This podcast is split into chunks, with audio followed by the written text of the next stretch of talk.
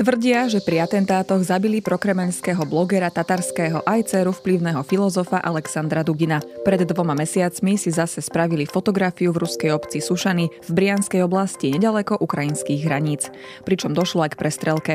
Teraz sa ruské partizánske skupiny, pôsobiace najmä na ukrajinskom území, hlásia k ozbrojenému útoku na viaceré ruské obce v Belgorodskej oblasti. Sabotážne akcie, pri ktorých militanti podľa vlastných slov oslobodili ruské obce od režimu Vladimíra Putina, vystrašili aj samotný Kremeľ. Aj keď skupiny sa zrejme stiahli na ukrajinské územie a Kyjev od nich dáva ruky preč, Kremeľ hovorí o ukrajinskej provokácii a snahe odpútať pozornosť od Bachmutu. To, že Ukrajina stráca kontrolu nad mestom na Donbase po vyše deviatich mesiacoch bojov, už priznáva aj ukrajinský prezident Zelenskyj. Vítajte pri ukrajinskom spravodaji, súhrne toho najpodstatnejšieho, čo sa za uplynulý týždeň udialo vo vojne na Ukrajine. Ja som Ľubica Melcerová a správy pripravil Lukáš Onderčanin. Dva tanky a najmenej deväť obrnených vozidiel prešlo v pondelok do obeda cez ukrajinsko-ruskú hranicu do ruskej Belgorodskej oblasti. V priebehu pár hodín došlo v oblasti k niekoľkým prestrelkám a ozbrojená skupina oznámila, že získala kontrolu nad niekoľkými ruskými obcami. K útoku na ruské územie sa prihlásil ruský dobrovoľnícky zbor Légia Sloboda Rusku. Skupiny, ktoré pohrdajú Putinovým režimom a snažia sa o jeho zvrhnutie. Vraciame sa domov. Obyvatelia pohraničných regiónov, zostaňte doma, klaďte odpor a nebojte sa, nie sme vaši nepriatelia, uviedli vo videu.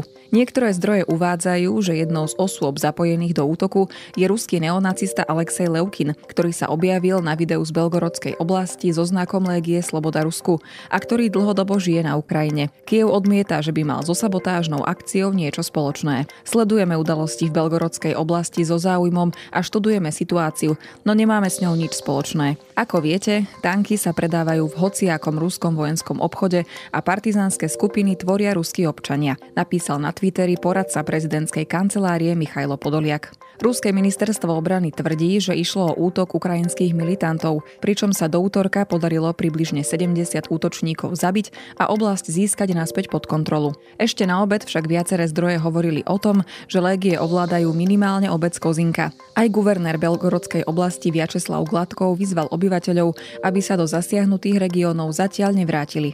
Aj keď nie je jasné, nakoľko vážne bolo vniknutie militantov na ruské územie, Kremeľ to podľa slov jeho hovorcu Dmitrija Peskova vážne znepokojilo.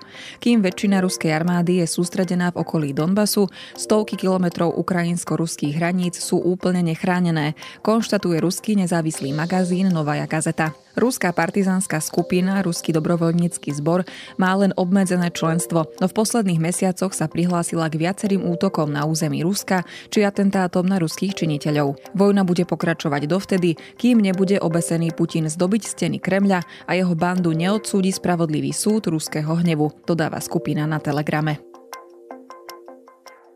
Kedysi sedemdesiattisícové mesto Bachmut na východe Ukrajiny dnes pripomína Hirošimu.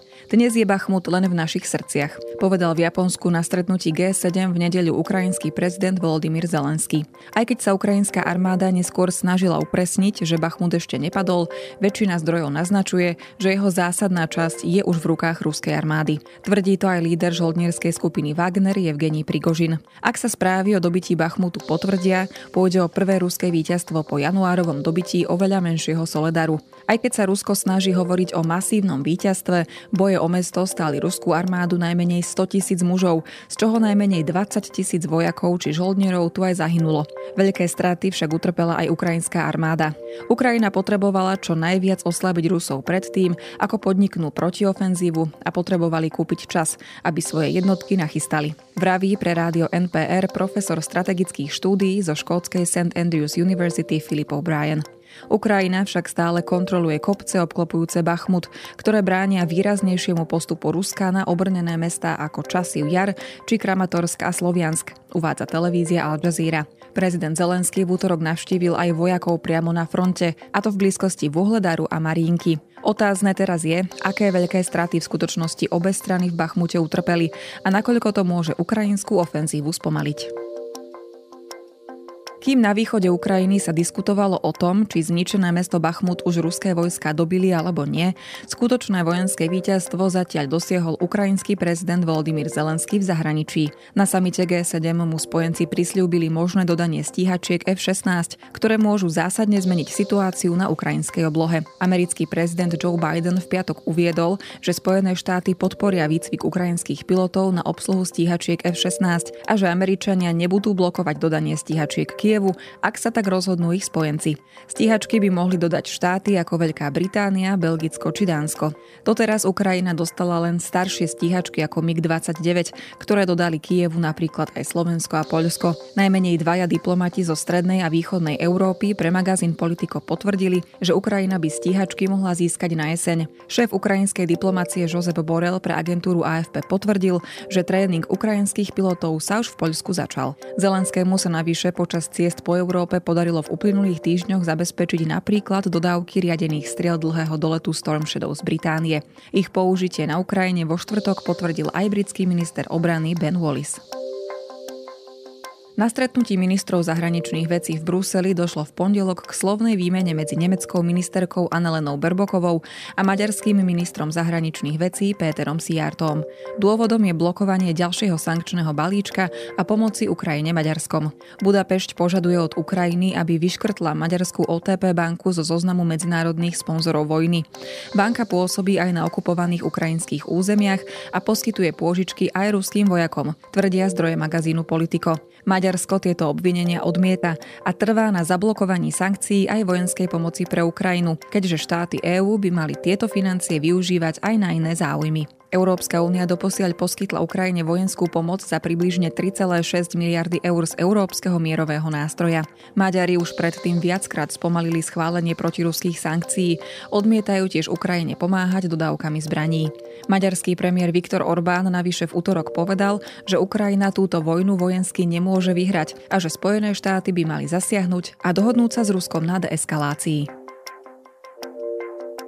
Rusko v piatok v reakcii na americké sankcie vyhlásilo, že zakázalo vstup do krajiny päťsto Američanom vrátane bývalého prezidenta Baracka Obamu či komika Stevena Colberta. Na ruskom zozname sú aj ľudia, ktorí boli podľa Moskvy priamo zapojení do prenasledovania disidentov po tzv. Obsadení Kapitolu. Budovu Kapitolu vtedy násilne obsadili podporovatelia prezidenta Donalda Trumpa, ktorí boli nespokojní s výsledkom volieb. Rusko tiež zakázalo konzulárnu návštevu zatknutému reportérovi denníka Wall Street Journal Ivanovi Gerškovičovi. Má ísť o odvetu za to, že niektorí ruskí novinári nedostali víza na cestu ruského ministra zahraničných vecí Sergeja Lavrova na rokovanie ó es en v New Yorku. Na dnes je to z ukrajinského spravodaja všetko. Počujeme sa opäť o týždeň.